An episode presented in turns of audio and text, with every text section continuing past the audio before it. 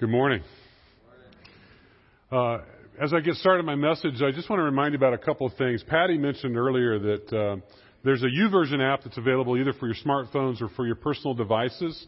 And we actually uh, put a sermon notes and sermon outline in there. So if that would be helpful for you, you can follow along if you go get that YouVersion app. Also want to let you know that there's life group questions that are available that are related to the sermon. So if you're in a life group, you can pull down those life group questions from that YouVersion app as well. And one other tool, we just want to make sure everybody has all the tools that are available.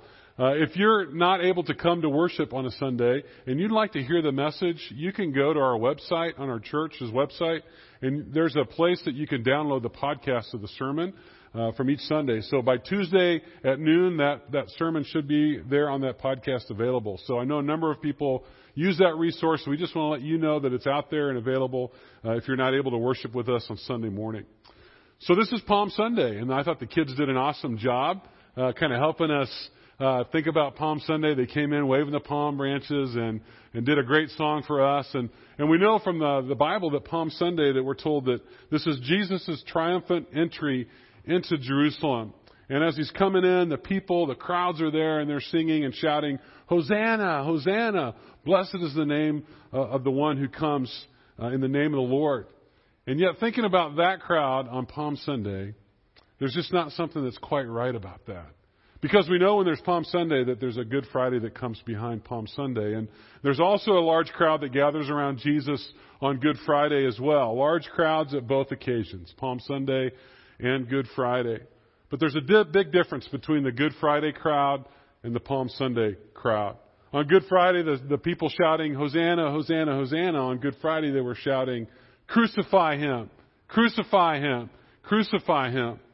And I wonder if there were some people that had been a part of both crowds that week.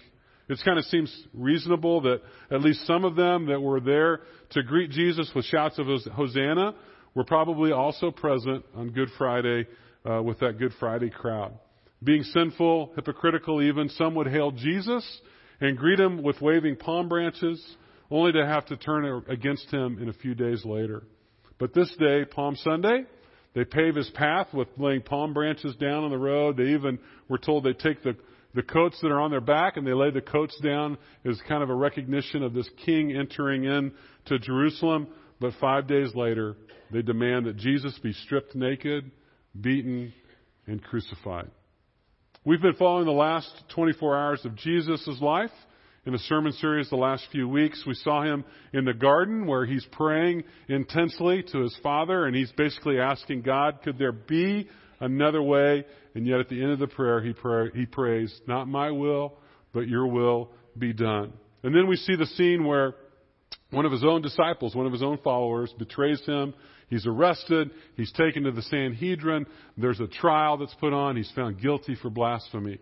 We also saw a scene where Peter, one of his closest companions, his disciples, had promised Jesus that he was going to stand with him no matter what the trials were that Jesus would face. And then that very night, he denies Jesus three times, denies even knowing him. And then last week, we saw Jesus was brought before Pilate and the Roman governor who finally, in frustration, condemns Jesus to be crucified. And so we arrive at the cross. I just want to take some time briefly this morning to describe what happens at a Roman crucifixion. I know some of you have heard this or parts of it, but I think it, it, it, it's really important for us to remember just the depth of what Christ went through on our behalf. The Romans had invented crucifixion. It was to be a public display of the worst kind of torture possible, the worst kind of death. In fact, our root for the word excruciating comes from the word crucifixion. It was the worst kind of possible pain and suffering. So when someone was condemned to be crucified, the first thing that they would do is they would take them out and then they would whip them with a, uh, a terrible, terrible whip 39 times. Now, why 39? Well, there was this sense of belief that, that there was a possibility that on the 40th lash, it might be so much that somebody might die, and so they would stop one lash short of what might be, bring possible death. And once they'd been whipped, then what they would do is they would force them to carry the large crossbeam, and usually it was about six feet long, and they'd have to carry that from where they had been whipped uh, to the place that they were going to be crucified. Once they arrived at the location with the crossbeam, they put the beam on the ground, they put the criminal up against the beam, arms stretched out wide, and they would drive large nails, one in each wrist. We see pictures often in the hand, but it was in the wrist. They would drive that nail between the two bones that make up our forearm in order to be able to hold the weight of the person's body on the cross. And then they would take that large crossbeam with the person on it hang, hanging on the nails, and they would raise that up and it would place that and secure it to the vertical beam that was already in the ground. And once they had it secured to the ver- vertical beam, then they would take the criminal's feet and they would put them usually on the side of the cross. Oftentimes we see them on the front, but studies and evidence shows that most of the time they would put them on the side of the cross and they'd take two large nails, one on each side, and drive it through the top of the heel bone in order for that weight of that person again to be held up uh, and, and stay on the cross. Now, there were a couple of reasons why the Romans chose this kind of torture, this kind of death. They had two purposes. One is, was to punish the criminal by pro- prolonging the pain as long as possible. It was a terrible kind of death. Uh, we understand that, that criminals could, uh, people could survive for even a few days on the cross, and so was this torturous kind of experience. Um, they would uh, be in a constant battle between uh, trying to catch a breath, which caused them to have to pull down on their arms and their wrists and push on their feet against those nails and reach up and get a breath. And then in that excruciating pain that they had pulled up to get the breath, then they would then try to rest and they would lay back down or they would come back down against the nails to get some rest. But, but while they were in the down position, they could not get a breath. And so you had this constant battle of trying to catch a breath and then your muscles and your pain so significant you'd have to go back down and rest. Eventually, the person would die of a combination of asphyx- asphyx- asphyx- oh man, I had that great in the first two services. Asphyxiation and muscle fatigue. Here, I'm, I'm tired. I've been preaching three times. I can't get that word out correctly. But that's how they would die. Uh, the second purpose why they invented this terrible form of death is they would use it as a public exposure, serving as a warrant, a warning and a deterrent to anybody else to see that you don't want to do what this person did. And so what they would do to kind of uh, make this more public is again they would make that person carry that crossbeam through the streets of the city to the outside wherever they had were doing the crucifixions. And part of it, as they carried the crossbeam, they usually had a placard as well that would be proclaiming the crime that they had committed that caused them to be found guilty. And so they wanted the public to know this is what this person's being hung for. You better not be doing that kind of stuff. They also would place these places of crucifixion, usually in very public uh, roadways, because they wanted as many people as possible to see what was happening and see why these people were being crucified. And so Jesus himself was hung at Golgotha. What we know about that area is that it most likely was on the outside of the city wall, but it was close to where there were significant crossroads, two crossroads leading to some two larger communities that people would often travel on their way in and out of Jerusalem. So it was a very public uh, kind of humiliation and shaming that would take place. Now that's pretty intense. It wasn't as intense as I could make it, but but I want us just to pause for a moment and to ask the question: What can we learn from Jesus' excruciating death on the cross? What does the cross reveal to us even today? What meaning can it carry for us today? Well, the first thing is when I look at the cross, uh, I see that the cross reveals the truth about humankind, that we need a Savior. If we look at the scene that kind of was around the cross, we're, we're reminded that something inside of us as humans is not quite right.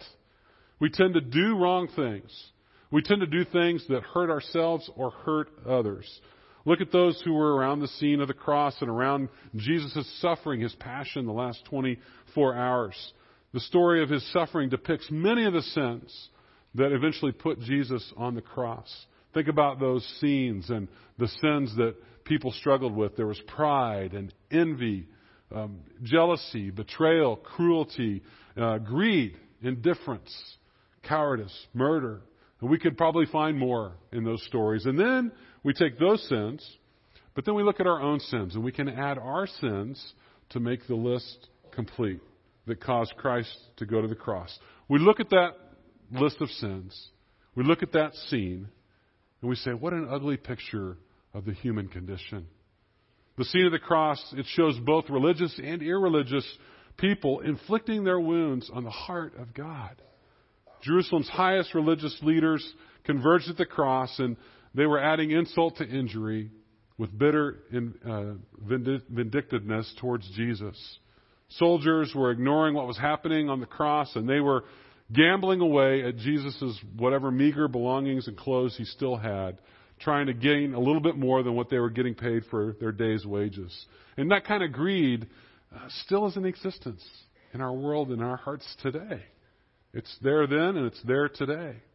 We hear the story about two bandits who were being crucified on either side of him, and they didn't recognize who Jesus was and why he was dying. They wouldn't. They didn't believe he was giving his life for sinners, and they joined in with everyone else, mocking him on the cross.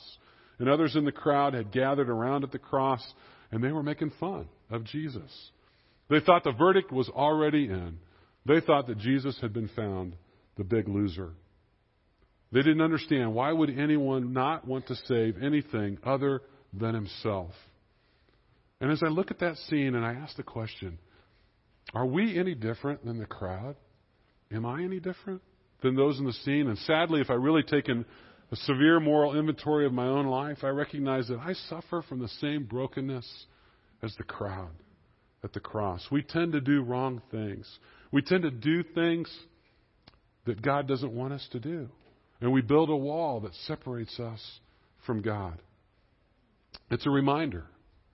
It's a reminder that I need saving, that I need a Savior, that we need a Savior. We look at the cross, though, I think we also see a God who suffers. We see a picture of God who suffers. God's power takes that venomous mockery that was being spit out at Jesus and it turns it into this proclamation of the gospel. The religious leaders that day, they looked at Jesus and they said, He, he saved others, but He can't save Himself. They didn't understand. They misunderstood Jesus' power on the cross.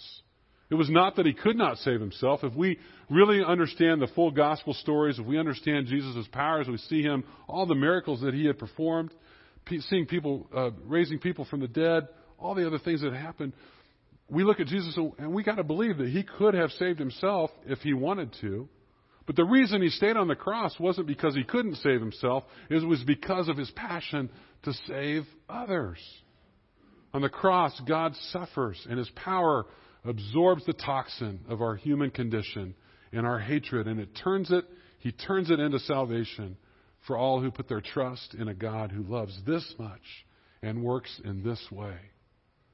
At the cross, we see a God who's willing to suffer, to take on the consequences of our brokenness. God, who we call Heavenly Father, suffers for His children. He's paying a price for us. God actually suffers for our brokenness. By our decision to walk away for, from God, God suffers. If you're a parent, you understand that there are times that you suffer for your kids. My kids are grown. They're, they're almost gone now from our home. They're in college. They're kind of in that transition period where they're going away from uh, control and our support to, to taking on responsibility for their own lives and for their adult life. And we're hoping that they take full responsibility and graduate and go get a job and don't come back home. But, you know, we're going to love them either way that that happens. But if you're a parent, you understand there are times you suffer with and for your kids, especially when they're going through a hard time. There are times you weep for your kids and the things that they're doing or the things that they're experiencing. The cross tells us that God also suffers for his people. He suffers for his children. He is paying a price. On the cross, he's saying, hey, whatever you don't, you don't know or whatever you've not heard yet, I want to tell you this. I'm going to show you on the cross, now and forever, that I have suffered for you, that I have grieved for you, that I have, that I have mourned for you, that I have wept for you. In, in the cross, we see a God who suffers for you. Not only that, but that God chooses to step into our existence and step in among us and to walk with us and to suffer with us here and now. He doesn't promise on the cross to take away all the evil in the world, all the pain and the suffering that we're going to experience. But He suffers for us and with us. And He bears the pain that we inflict on ourselves and on others. And so on the cross, we see that God feels. He understands our pain, our suffering, our despair, our isolation, our burdens. From the cross, the Son cries out to the Father. He says, Father, why have you forsaken me? Jesus knows what you know, what it feels like in moments of pain and, and deep despair. On the cross, we see the Son of God. He took on our humanity and He absorbed all the bitter suffering and anguish of the world. And we worship a Savior that can empathize with us when we feel that God is silent, when we feel completely forsaken. Defeat may tempt us to give up our faith in God, but Jesus' cry on the cross reveals a faith that will not let go of God, even when everything feels overwhelming, even in the midst of greatest suffering. We see a God who suffers for us. When we look at the cross, though, I also think we see uh, a character of our God who, who forgives. We see a God who forgives, who chooses to forgive. And while the cross reminds me of my need for mercy and of humanity's brokenness and the place that God pays for our brokenness, it also reminds me of a God who chooses to forgive. The God who chooses to sacrifice his son to forgive. The God who says, I will not leave you in your sin, but instead says, I will show you mercy. And he demonstrates his great steadfast love for us on the cross. In the Old Testament and Psalms, his word tells us, As far as the east is from the west, so far have I removed your transgressions from you. And so when I look at the cross, I remember my sin, but I also remember his forgiveness. The cross for us is a sign that a price was paid for our sin and that we are, in fact, forgiven. And so when you claim the cross, you claim the grace of Jesus that comes with the cross.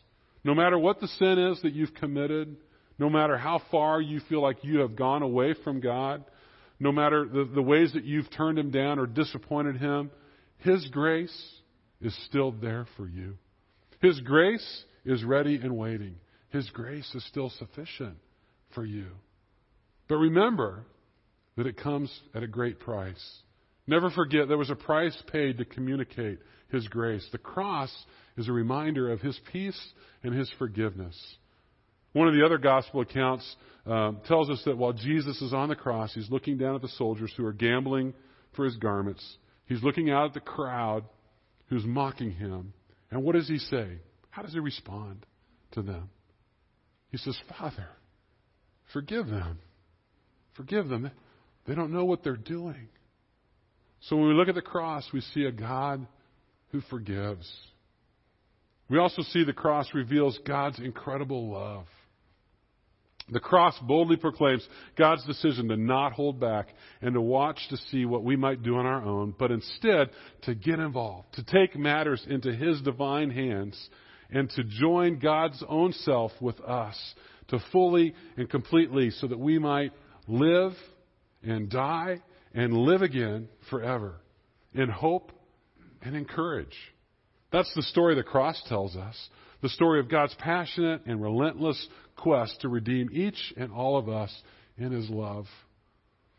So when we look on the cross, remember that Jesus said earlier in His ministry, Greater love has no one than He is willing to lay down His life for His friends. And Jesus hangs on the cross and He lays down His life, and He's demonstrating the depth of God's love for me and for you. I don't care who you are or what people have said about you. I don't care how low you may feel in your current condition. God loves you. God loves you. God knows you. God, He knows your story. He knows your name, and He loves you like crazy. The cross was meant to be a demonstration for you, a sign for you, a word from God to you, which He says, I love you so much, it hurts. I love you so much, I would pay any price for you. I would give myself. I would give my son for you. I would lay down my life for you. It's a sign of God's love for you and for me. I want us to look at one more thing, and there's certainly many things we can discover when we see Jesus on the cross. But I think also when we look at the cross in this story, it reveals that God's love and His power can win those we might never dream would respond. Look at the centurion in this story and Joseph from Arimathea. The actions of the centurion. He was the Roman soldier who was in charge of the whole group there. And his responsibility was to make sure that Jesus and these other criminals were crucified and that they died. And yet we see the story also of Joseph, and he, he was a respected and a wealthy council member, a part of the Sanhedrin, who condemned Jesus to death just the night before. And, and we look at these two guys in the story, and we look at them, and it means that there is no one who is too far from God and from His love. The power of the cross is so great that even those who persecute Christians can be brought to faith. The centurion may or may not have won the lottery for Jesus' belongings, but he took away from this execution something that I think is infinitely more precious. He did not say that he, whether he believed that Jesus was innocent or not. He didn't say whether he deserved such a fate or not. He simply made a confession that is the rock on which Jesus says he's going to build his church. And the confession is, surely this man, surely this man is the Son of God. I also want us to look at, at this little brief uh, story that we have about Joseph, Joseph from Arimathea. If you've got your Bibles, turn to Mark 15. It's the end of this story that we had read this morning. It starts in verse 42. I'm going to read a little bit of this as well. And this is really describing what happened after Jesus died. In verse 42, it says, It was preparation day, that is, the day before the Sabbath. So as evening approached, Joseph of Arimathea, a prominent member of the council who was himself waiting for the kingdom of God, went boldly to Pilate and asked for Jesus' body. Pilate was surprised to hear that he was already dead. Summoning the centurion, he asked if Jesus had already died. When he learned from the centurion that it was so, he gave the body to Joseph. So Joseph brought some linen cloth, took down the body, wrapped it in the linen, and placed it in a tomb cut out of the rock. Then he rolled a stone against the entrance of the tomb. So we're told in this story about Joseph of Arimathea, and, and we're told that Joseph was looking for the kingdom of God. He was waiting for the kingdom of God. And, and he most likely had participated the night before with the other Sanhedrin in condemning Jesus to die. And yet, for some reason, he was compelled to risk his reputation and much more to go to Pilate and to ask to take care of Jesus' body after he had died. Joseph, again, was looking for the kingdom of God. And I wonder if he heard about the news of the resurrection. Did he really find the kingdom of God once he knew and he heard that Jesus had been raised from the dead? I just want these two parts, these, these two guys in this story, I want to bring them out because I want us to, to be encouraged by what God was doing with these guys. And for you to think about, if there's someone that, that you love that, that has not yet proclaimed faith in Christ, don't give up. Don't give up. God hasn't given up. God's still at work in their life. The story of the centurion and of Joseph should cause us to trust that God can reach anyone by his compelling love. And if you're here today and you're not sure of your faith in Christ, if you're not sure what to believe, I'd encourage you. Keep seeking. Keep asking. Keep testing with what little faith that you've got. God's Word tells us that if we seek Him, we're going to find Him. And so I just want to encourage you to keep looking, keep asking. But when we see this, or we hear this story about the, Jesus on the cross, when we look at the cross, I want to ask can you say, like the centurion said, surely this man was the Son of God? Now, think again about our condition, our propensity for sin, an innate bent to do dumb things that we hurt ourselves and we hurt others. And we build a wall between us and God. And then knowing that God was willing to suffer for us and to become the sacrifice for our sins on the cross, knowing that God was willing to go on the cross to forgive us not to condemn us, and then knowing that God loves each of us so much that there's nothing else that Jesus could do other than go to the cross and to stay on the cross until he died. Knowing all this, what are your excuses for not following him?